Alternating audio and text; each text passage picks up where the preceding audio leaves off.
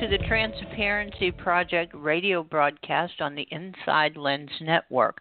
We have programming dedicated to bringing attention to unsolved homicides, suspicious deaths, and other topics of interest to our audience.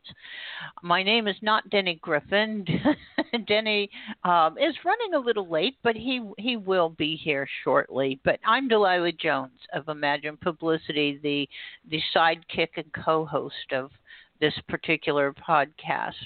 Our guests today are Jen Paddon and Peter Hyatt of the Cold Case Review Panel.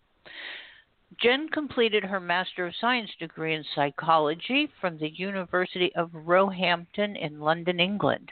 Her dissertation research focused on the psychosocial development of serial sexual murders, which has been her main interest since beginning her undergraduate degree. Jennifer was a licensed private investigator in Ontario, Canada for 10 years and opened her investigative business in 2009. Since that time, her practice has been focused on sexual homicides, equivocal death analysis, and cold case reviews. She has completed specialized training in various areas of forensics and psychology, including criminal behavior analysis, the investigation of sexually violent offenders, and manner of death determination. Jennifer has also worked as a sexual assault counselor and has spent many years working with victims and their families. She believes that everyone deserves justice and has enjoyed being able to provide pro bono services to individuals who are fighting to have their cases resolved. And Peter Hyatt. Peter is a statement and analyst and instructor who teaches statement analysis and analytical interviewing to law enforcement and corporate America. He has authored the Investigator Training Manual for DHHS, the state of Maine, as well as the book, Wise as a Serpent, Gentle as a Dove. He's been interviewed extensively on radio and television, including ABC's 2020, the nationally televised program Crime Watch Daily, and Taken Too Soon. The Caitlin Markham Story documentary is another program that he was on. And with Richard Hall, he gave extensive information into the disappearance of Madeline McCann. Peter leads a team of professional investigators from across the U.S., Canada, and Western Europe in solving both live and cold cases. His website is Hyatt Analysis Services, and it's at HyattAnalysis.com. Wow. Welcome to the show, both of you. And I'm going to begin with Jen. Please tell our audience about the Cold Case Review Panel and how it came into being. Yeah, so when I just finished my master's degree recently, top of my priority list was to be able to set up a group of cold case review professionals that would be able to take a pro bono look at cases for families. So what we're really doing is gathering, the necessary information, police reports, autopsy reports, and we're just doing a complete review of the case so we can look at it and say, well, what were the things that the investigation got right, and maybe we could find something here to follow up with. What was something that maybe the investigation missed? And then we can offer a list of recommendations, whether that goes back to the original investigating police department or it goes on to another agency or a private investigator. But just something so that the families then have, kind of this framework or synopsis of the case that they're able to get out there and hopefully get them some more attention and make it easy for people who might be able to help them with the actual investigation part, see what might be needed.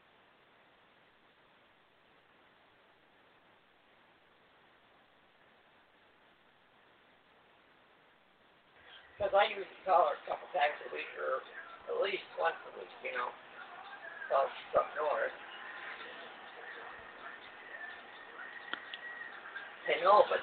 Hello. Hello. Hello? Oh, sorry about that.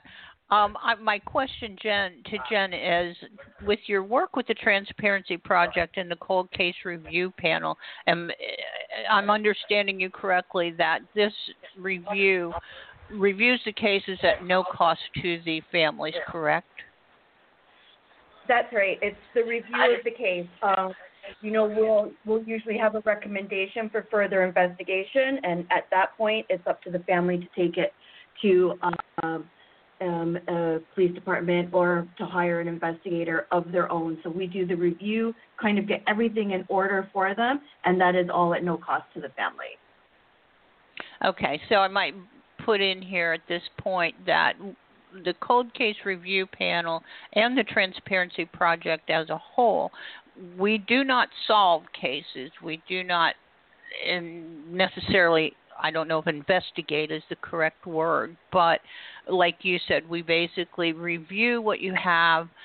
If we can put some new eyes to it, come up with some suggestions, and then that's, the report that we give back to the families, correct? Yes, absolutely.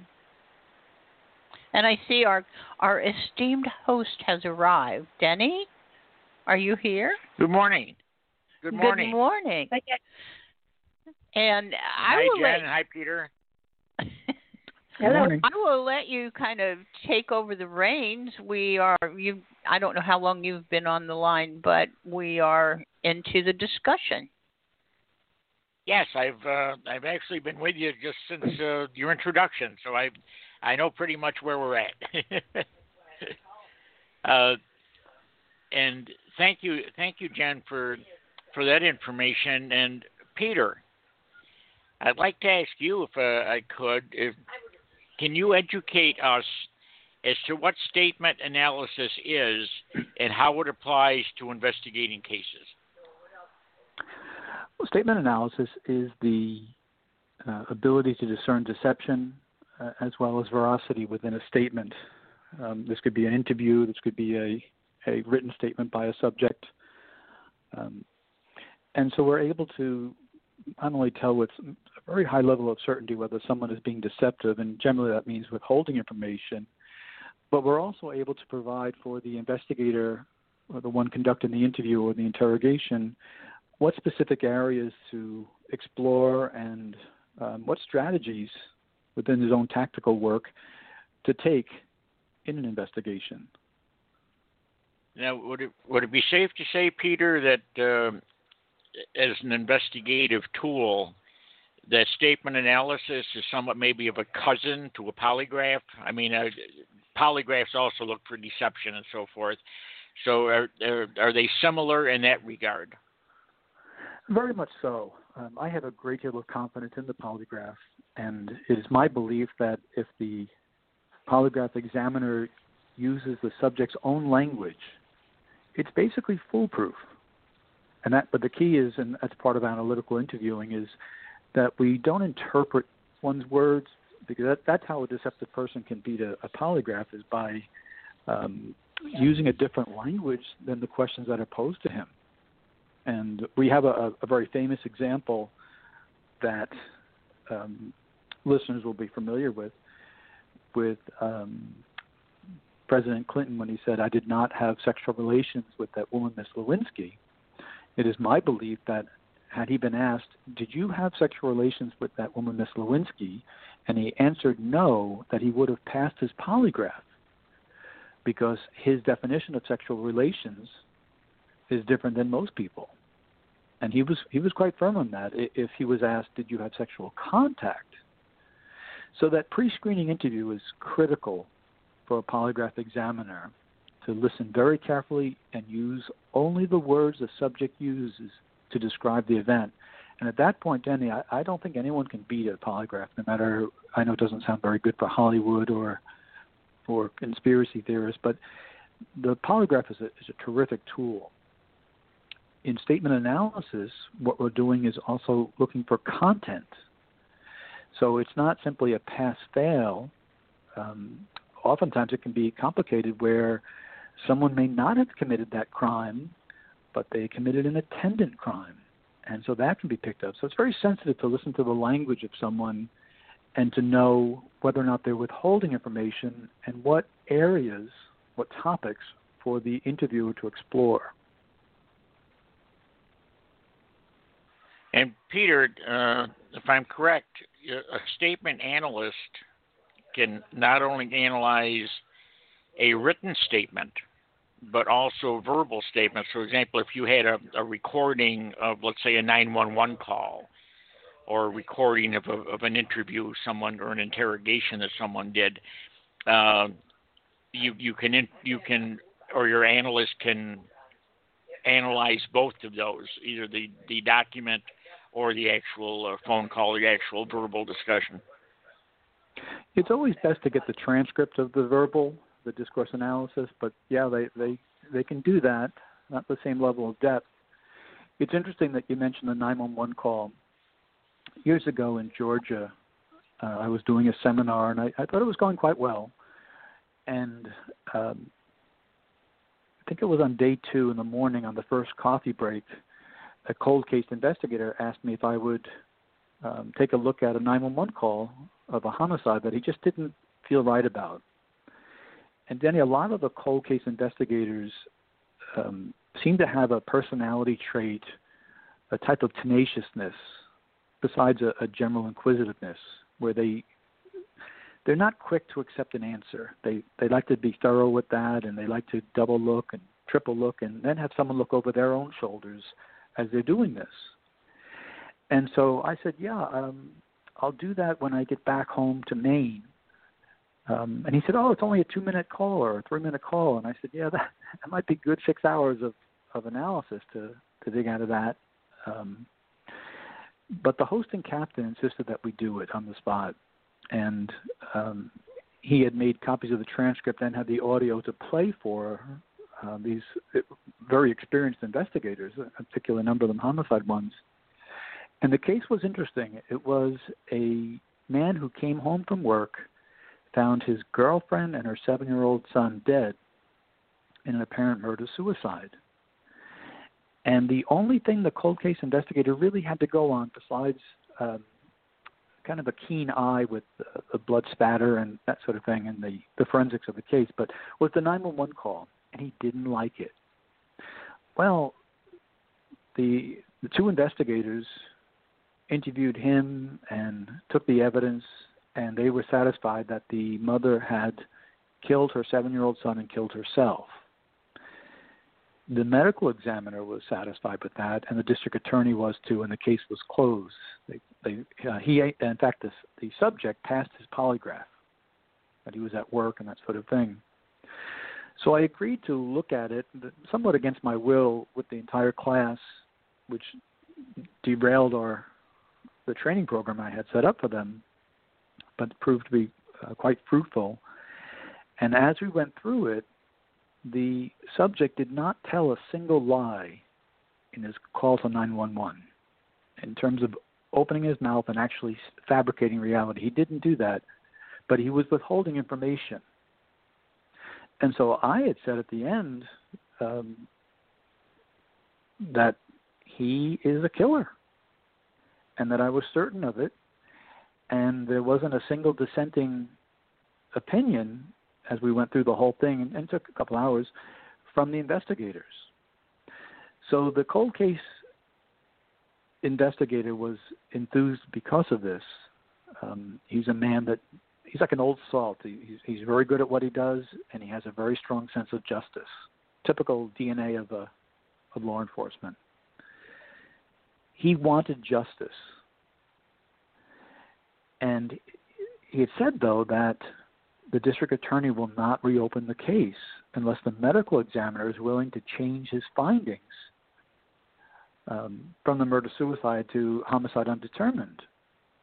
And would I be willing to send him an analytical report of the 911 call? Because that's all we have to go on.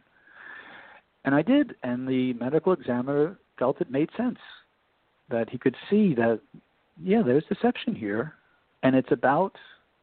The deception is about the time period of finding the bodies and possibly even motive, because that's what we were able to pull out his motive from this as well. So he said, yeah, I'll reclassify it. And he sent it over to the district attorney. The district attorney reopened the case. The original investigators were not pleased, and that's not a normal reaction for most investigators. Most investigators are so driven on justice that they care little where it comes from, and if there's any correction that needs to be made, they're often quite pleased about that for the sake of justice. Well, they reopened the case and listed out a proper way to interview the subject, and he was convicted. They have a somewhat of a recording of him speaking to his son in the jailhouse, which is close to an admission of guilt anyway. At least the son recognized it as such. But he was able to get justice for an elderly woman who said she was tormented by the fact that people thought her daughter was a killer, a baby killer, you know, a 7-year-old little boy, and she knew her daughter wasn't.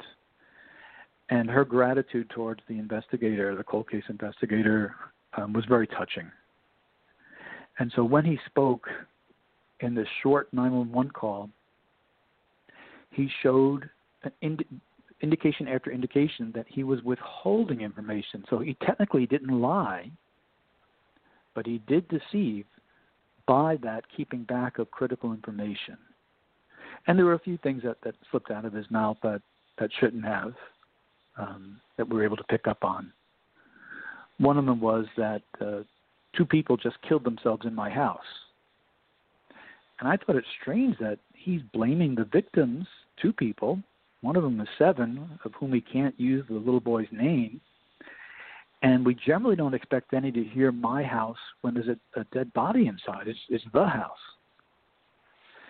So I didn't know at the time, but it bothered me a great deal, and I said this to the investigators. I don't like that he's claiming the house. You know, we have to look into that. So as it turned out, he had been homeless. The subject had been homeless before, had a history of domestic violence, a history of at least alleged child abuse. He hated the little boy, but more than anything, that he had been pushing his girlfriend to put him on the title deed of the house. And he had once said, I will never let a woman make me homeless again, because he'd been put out before. When she refused, it was as if she signed her death warrant. And that's what he acted upon. So we were able to obtain justice. Go ahead, Denny. I was just going to say that this is certainly fascinating, and thank God you were able to detect what you did and get justice. But I'm just wondering, I guess a rhetorical question is, how many cases similar to the one you just described for us happen where there is no statement analysis and a case is closed out as a suicide or an accident, whatever, and nobody further or nobody goes that extra step, such as your analysis, to detect these things? I find that very troublesome. I fear that happens more often than we would like to think. I can give you some good news on that front, or at least good news for listeners. There are some pretty high estimates of closed cold cases that suggest that where a department can find the time, that inside those files are actually we call them pronoun confessions or pronoun admissions, where someone takes ownership of a crime or ownership of a deception verbally, and it's in those interviews. So if they do have time, and more departments are getting some really fine training with this, and I know that we're under a cloud right now with the anti-police movement within the politics, but these professional men and women, they like to dig deep, and so wherever time allows, they're going for that. But knowing that we may have stuff in that file, if those original interviews have been preserved, it's almost to the point where I can say to the cold case investigator, if that person did it, we'll know. So if they have the interview, whether it's recorded or transcribed, we'll transcribe it, we'll know. most likely. And there's always exceptions to that. That is encouraging, Peter. It's nice to get some positive news.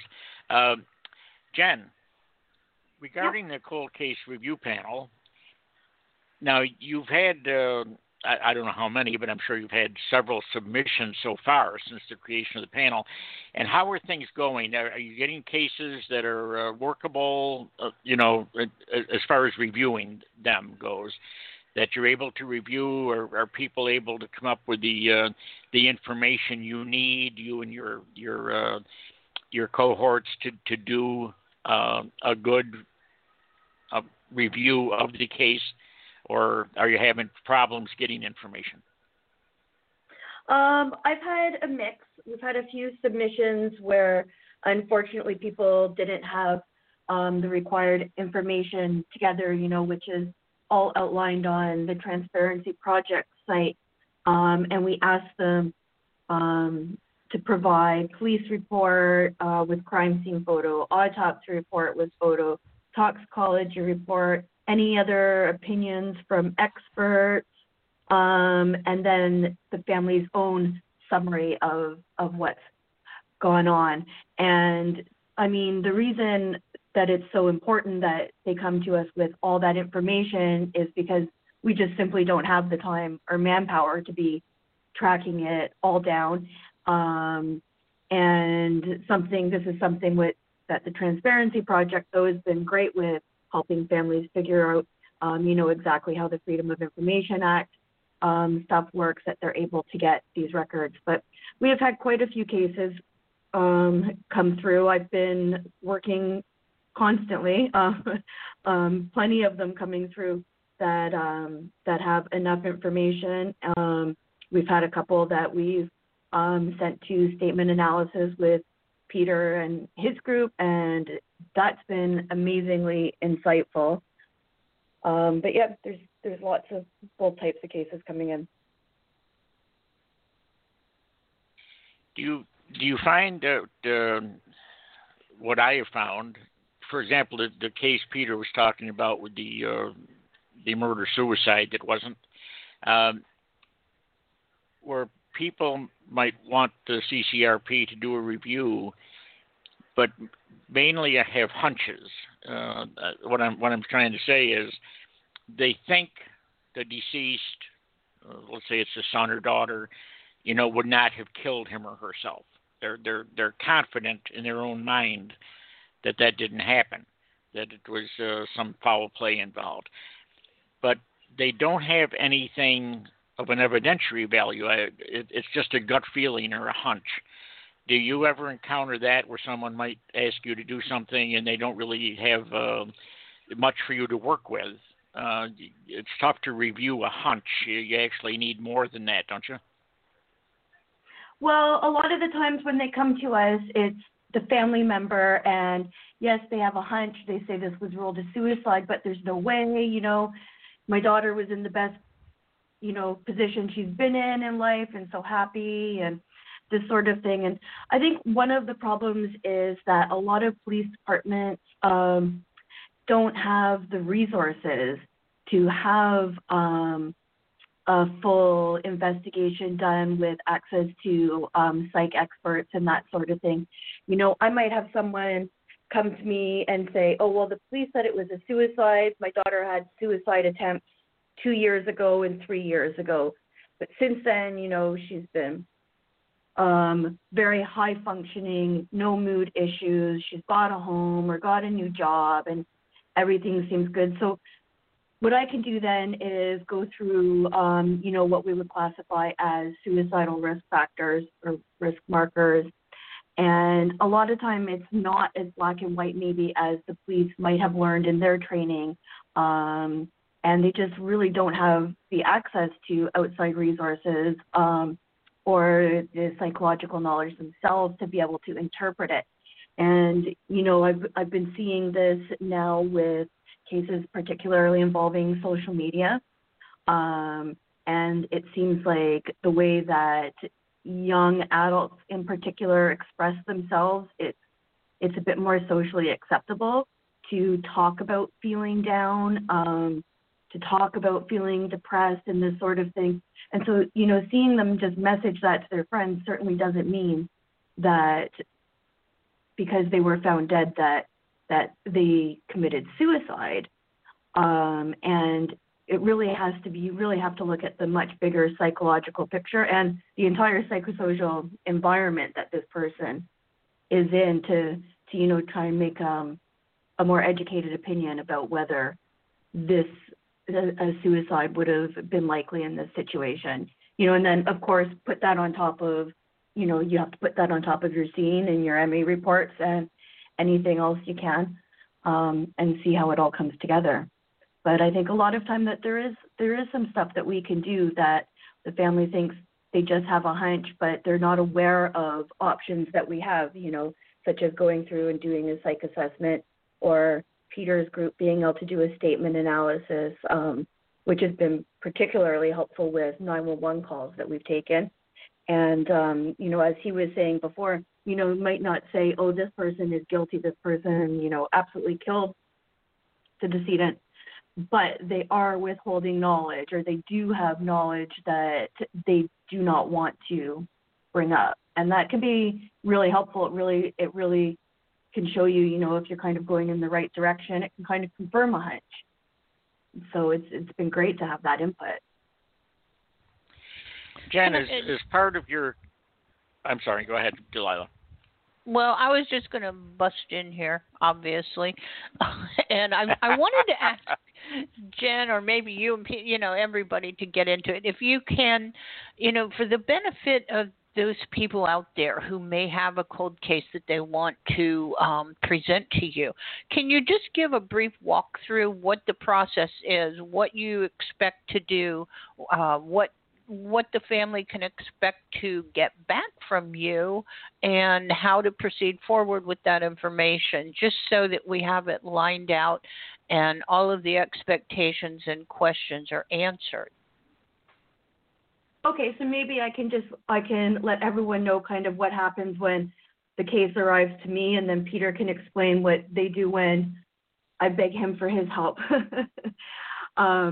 So typically the family would send all the necessary files to me. And the first thing I'm going to do is just do, you know, basically like an overview look at what the investigation was like, and see, you know, what pops out to me. You know, do we need to have a medical examiner opinion in this? Is this something that looks like it might be helpful?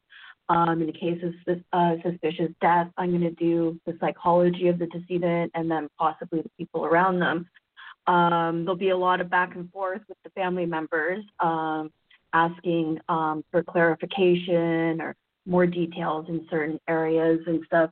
And then with the 911 calls or statements that possible suspects or witnesses have been given that we have audio or video for, I've been very often sending them to Peter to ask his group to have a look at them. And then maybe Peter's probably better to explain the kind of information they're able to provide for those type of cases. Yeah, Jen does an A to Z, and we're a single letter. We're looking at words. We're not reviewing forensic evidence and or medical examiner's reports. We're looking for truth and deception. And if someone, particularly in a 911 call or an England 999 call, if someone has guilty knowledge while they're making that call, generally speaking, we'll get that. We'll find the location of it and know what type of questions to ask.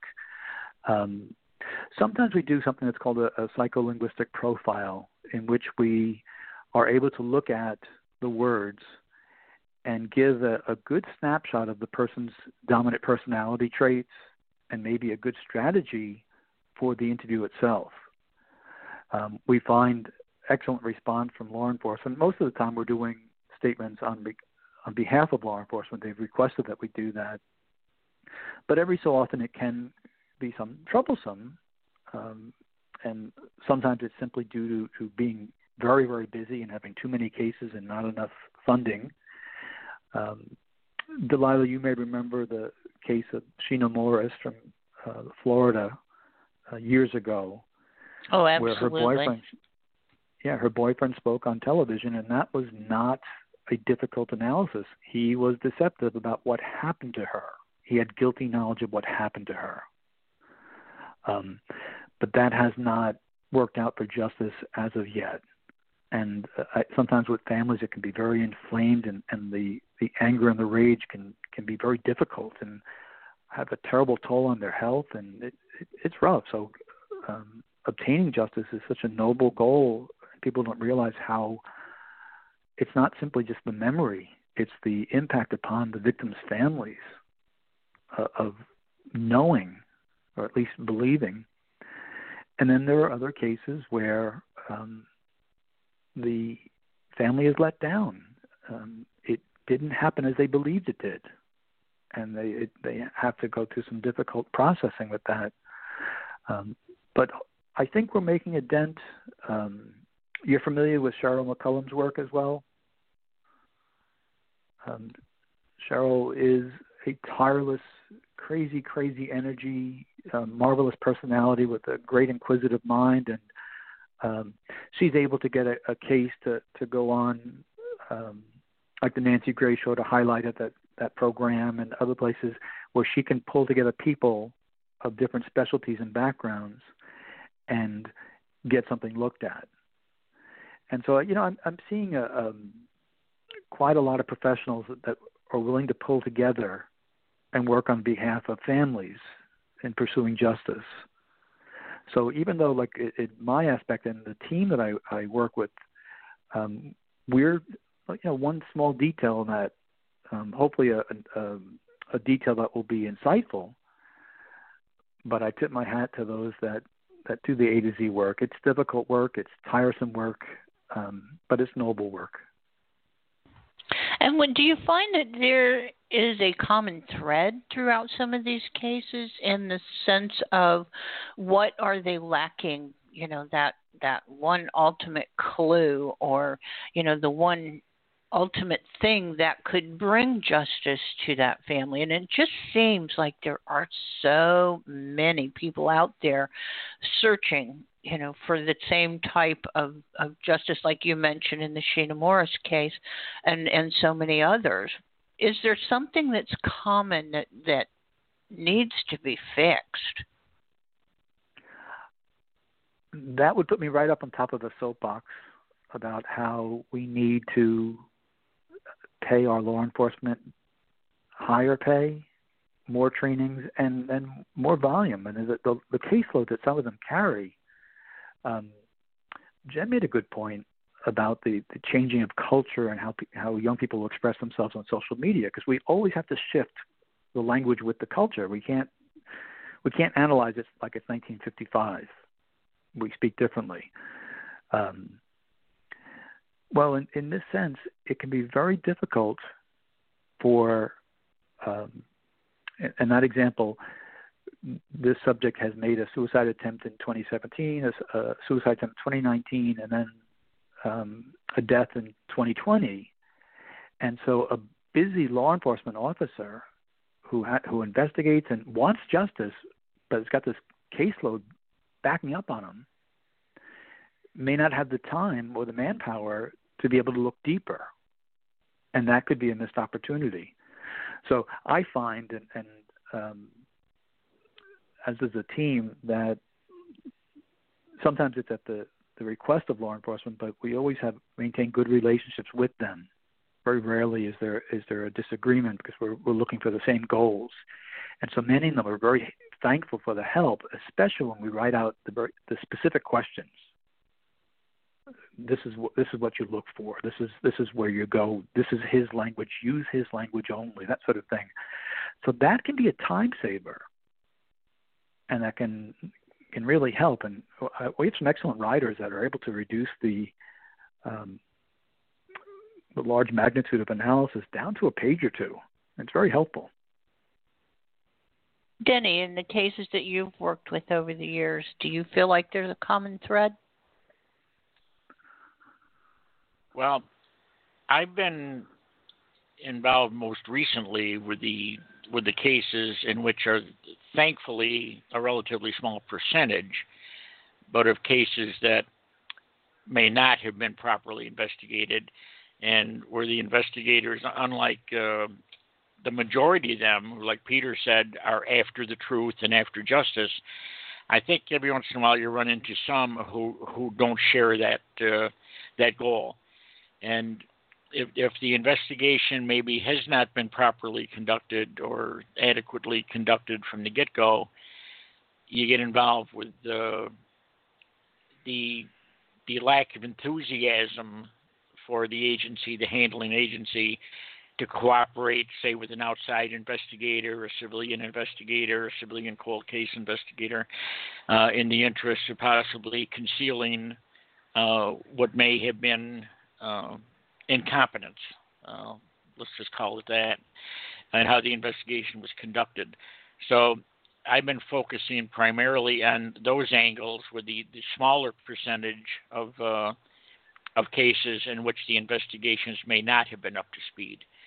And what I found with those is what I think is a common thread, is you have the police, for example, decide what information will be released per a FOIA request, Freedom of Information Act request. And there's what they call the open case exemption to FOIA. So if you file a FOIA request and the case is still technically open, the police agency can decline to provide the reports or provide the information requested. And it's unfortunate, and again, in this small number of cases, that if there is an ulterior motive, the agency to protect individual officers or protect the integrity or reputation of the department can decide that they're not going to close the case. They keep them open sometimes, but inactive for years and years, and but they're always technically open. So it's a very frustrating thing, and I find that to be kind of like the fox guarding the hen house, and that the agency that may have something to hide is also the one that decides what can or can't be released. So that's very annoying, and I find that in almost every case where there's a question about the quality and scope of the investigation, you run into this issue about the inability to get records and try to get to the bottom of it. And Jen was saying earlier that if the family, if the survivor of the victim wants to conduct their own investigation, or if they have the resources to hire a private investigator to proceed forward. If you can't get information from the agency that handled the case, it certainly can hamper the independent investigation or the outside investigation. So those things are very bothersome to me, and I find that with almost every case where the investigation is being called into question, that is a common thread.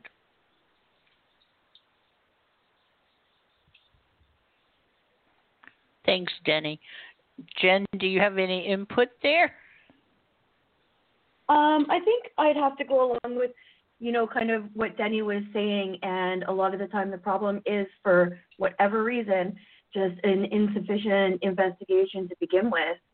You can run into all kinds of problems. There could be evidence that you're never going to get back. You're looking at cold cases. You have suspects or witnesses that could be dead by the time someone's actually digging into it, and then having no way of figuring it out.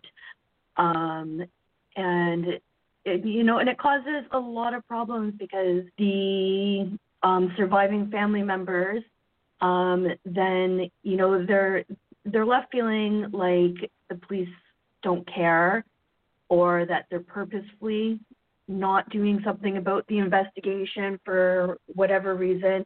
I think once those relations between the family and the police department start to break down, then you're just causing more problems. And, I think you'd be lucky if something got done. I mean, I can't imagine how difficult it would be as one of the family members to not take it personally. If the police don't want to release records to you, or you know, it seems like maybe you're not getting enough of attention or time from them.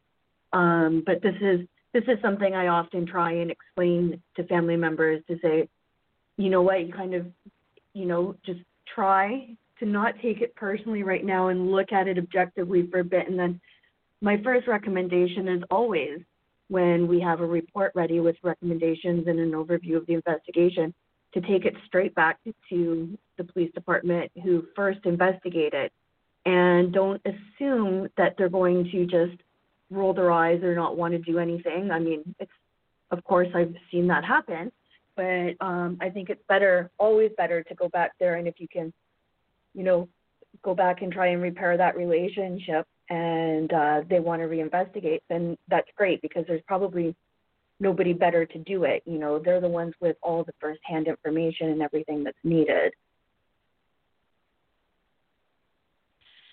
Delilah, can I jump in here for a second? I didn't want to do this, but I can't help myself.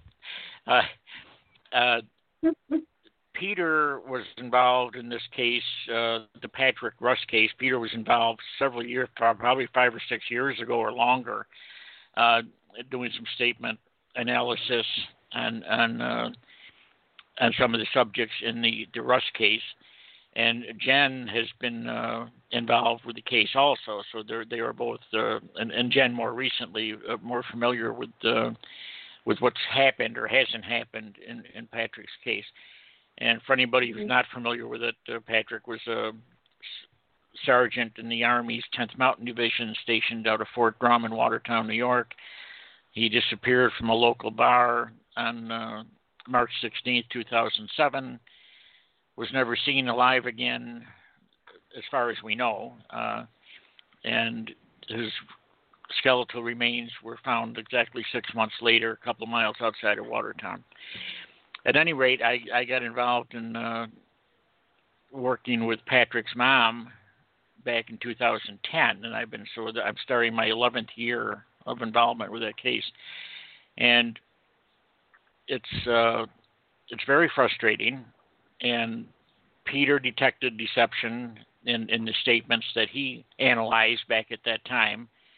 Jen, I think I don't want to put her on the spot, but I think she may agree with me that there were some irregularities or some problems with how the investigation was conducted by the authorities. And this was a case that involved 3 different agencies. When Patrick went missing, the local police department had a missing person case, the Army CID had an AWOL case, and then after the remains were found, the county sheriff ended up with a death case. So we had several agencies involved.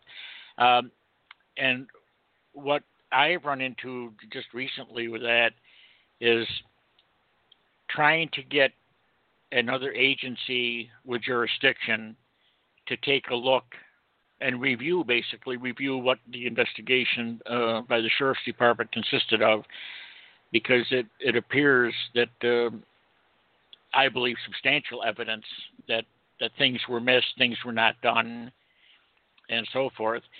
And to only find that an agency, at least in New York State and several other states, cannot come in just based on the request of the survivor, the survivor's family. They have to be invited in by the handling agency or the district attorney or an authorization from the state attorney general. And it's a real zoo. And the unfortunate thing that I found is it doesn't matter how much evidence has been collected to indicate there were problems with the investigation and that justice has not been done. That makes no difference. The point is, it's, I guess, political correctness.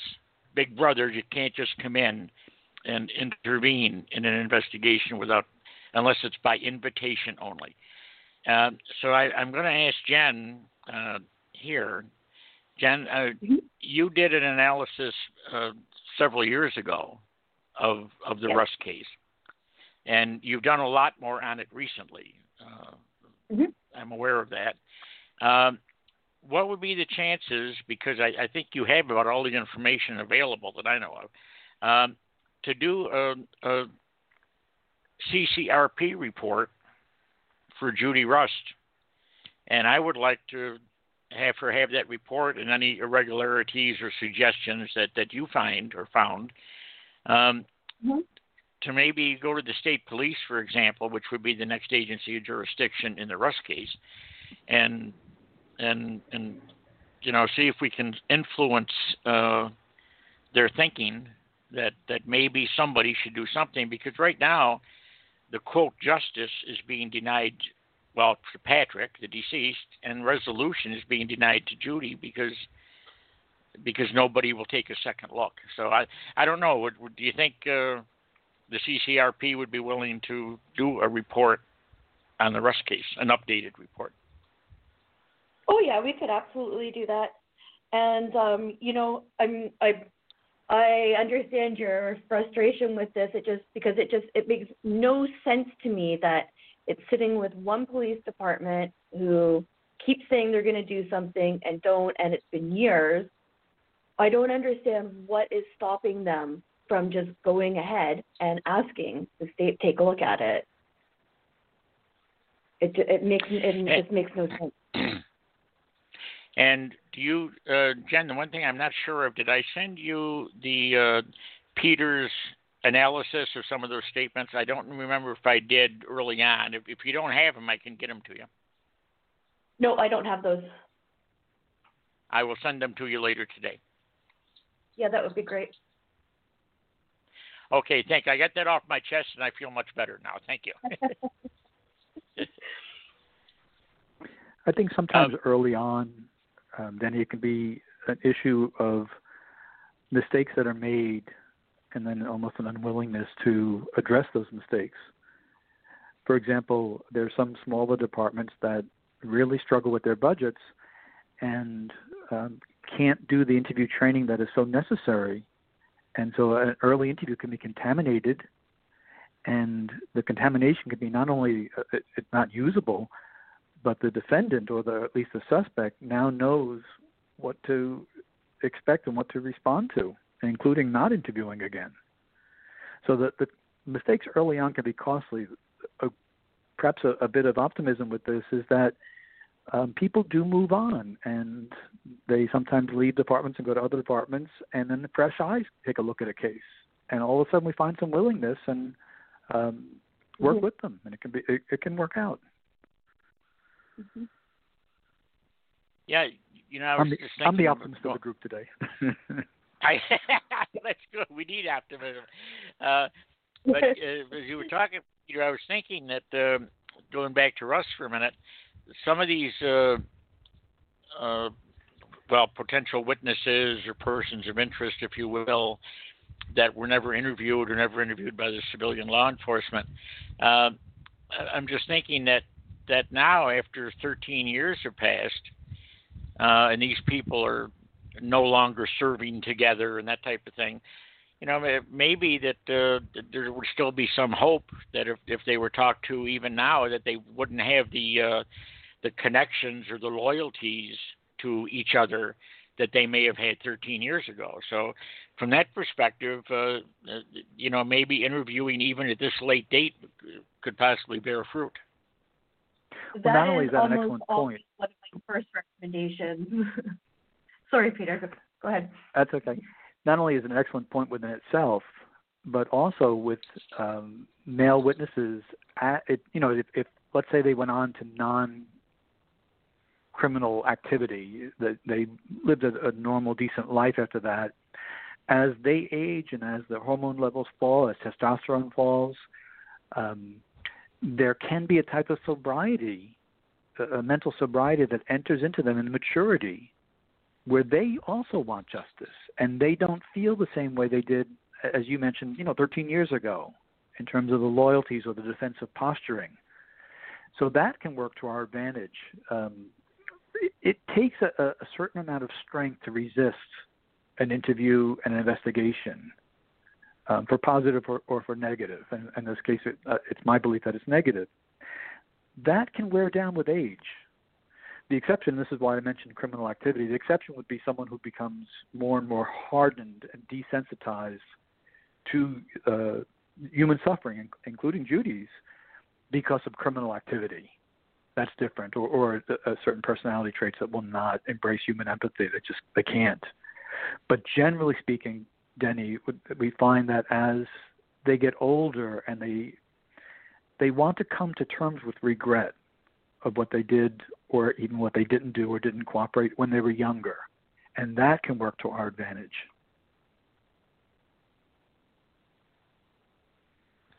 Excellent points and a reason for hope.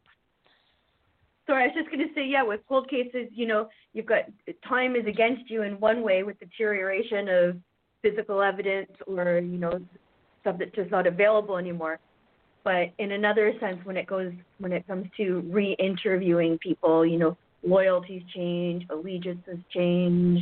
You never know who's going to say, wow, you know what, I've actually been wondering if someone would ever come and talk to me again about this.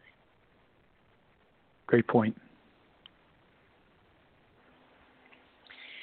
What do you think, Delilah? I think we have something going on here. I would just like to see families be able to be in a position to take advantage of this review panel of experts. Jen, maybe you can go through who all is involved in this under your leadership. So right now, it's we have myself, Peter, and his team of analysts, Bill Sullivan, who spent many years as a coroner, and we have a new junior consultant who just finished an internship with us, and she has just graduated with her bachelor's degree in criminology and psychology. So she's helping me out on my end with a bunch of stuff. Well, first of all, getting files organized and all that type of thing that can be time-consuming, and then also going through the overviews of the investigation.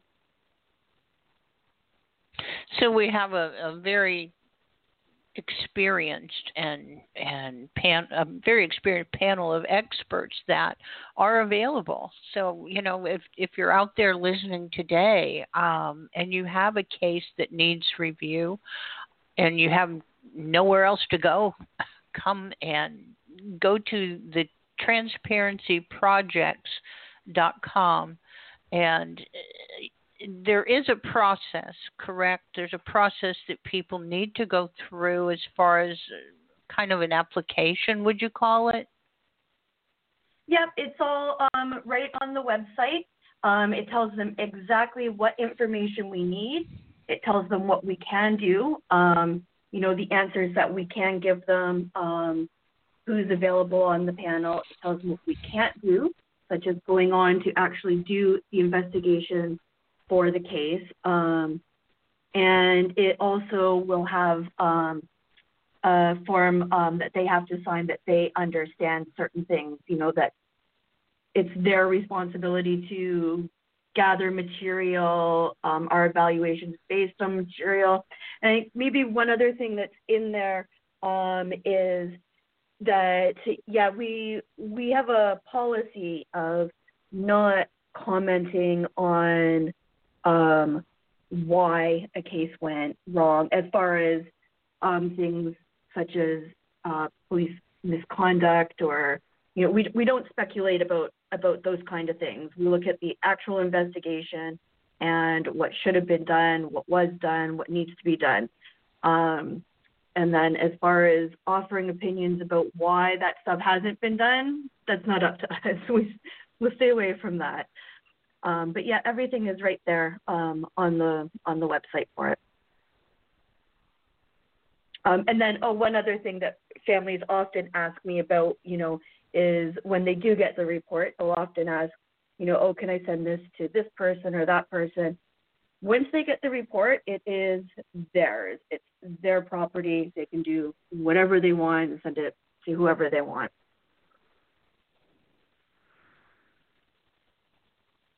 Jen, do you keep these cases that you review?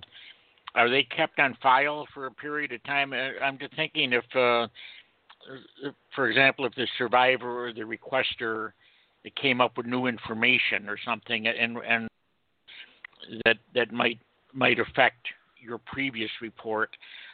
Is that something you keep on file where you could entertain new information or even take a second look if there's something, some new development? Yeah, absolutely. Everything is kept for, well, I've never thrown out a case file so far, so I don't know if I'll start one day.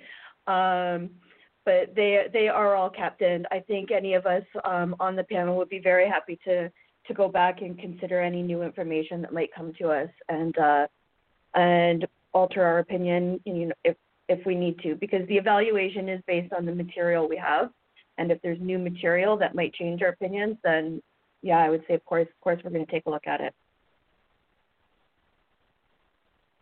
Now, are you looking or have any need for more volunteers for the panel, or are you kind of where you want to be? And then if there's a specific expert you need in a particular area, you would just try to locate one for that particular case.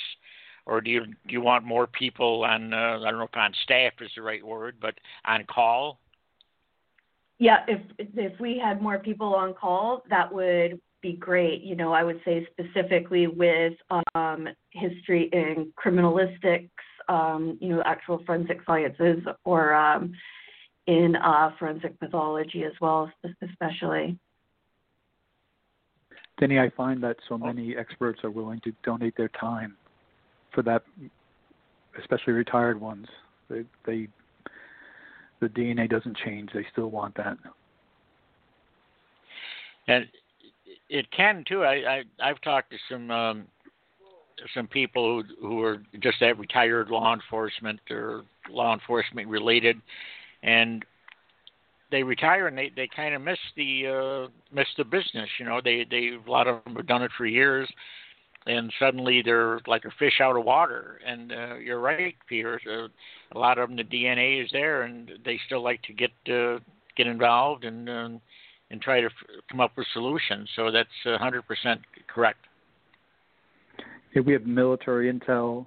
We have sometimes even within law enforcement, they'll moonlight, and the moonlighting is not for pay, but the moonlighting is to help with other cases. And they'll often make sure they clear the permission from their own departments. Careful, but cultivating those good relationships within law enforcement and military intelligence is so important because we're humans and we may share the same goal, but sometimes when families get very upset, and they're human too, it can become almost like a Cold War. And usually we need someone to step in the gap there and maybe guide the family on, Jen said earlier about not taking it personally, for example.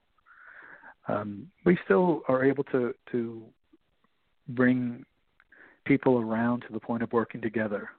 And I always find there's an abundance of experts, and they're so good in their fields and they're so willing to help that working together becomes really quite enjoyable. Very, very excellent points, and I hate to say this, but we're just about out of time here. Jen and Peter, thanks so much to both of you for being with us today and sharing your insights with us. And also, thanks a million for what you're doing pro bono to try to help these families out, these survivors, and help them get justice and answers. It's I just can't thank you enough for that. And keep up the good work. And thanks also to our audience for listening. And until next time, stay healthy and stay safe.